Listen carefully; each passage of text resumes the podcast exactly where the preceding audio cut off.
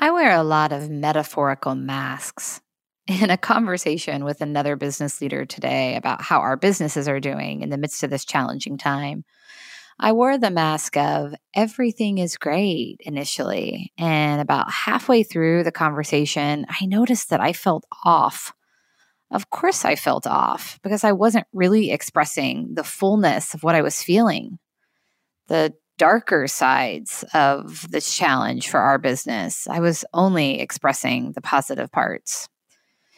The greatest communication barrier any of us will address is the one inside ourselves, between our heads and our heart.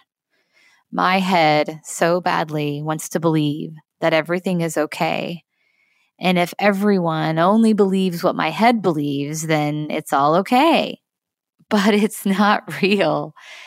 And it's what keeps me from most connecting with others.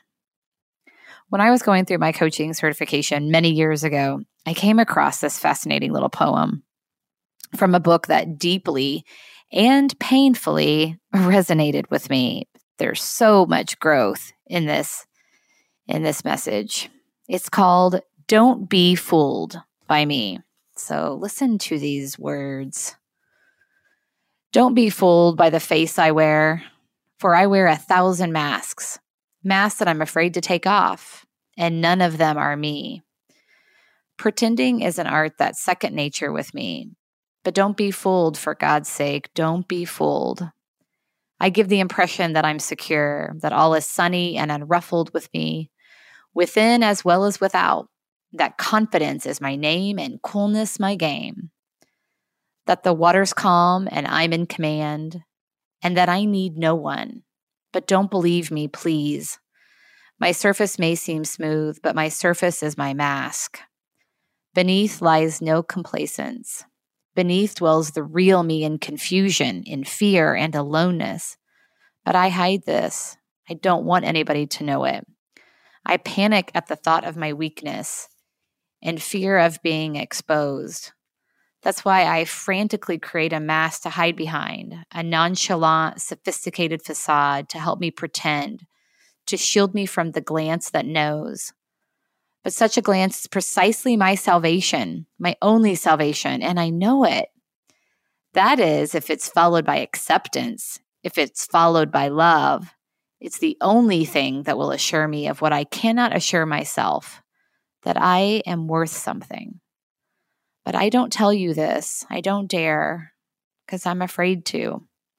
I'm afraid your glance will not be followed by acceptance and love. I'm afraid that deep down I am nothing, that I am no good, and that you will see this and reject me. So I play my game, my desperate game, with a facade of assurance without and a trembling child within. So begins the parade of masks, and my life becomes a front. Who am I, you may wonder?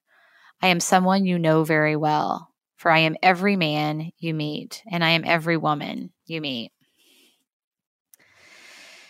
Yeah, so I said that that uh, deeply and painfully resonated with me the first time I read it.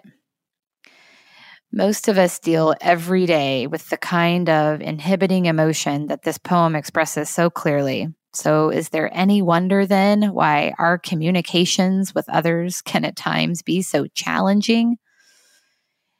You know, I was afraid to share this message. And while I was afraid, it's liberating and it's so relatable.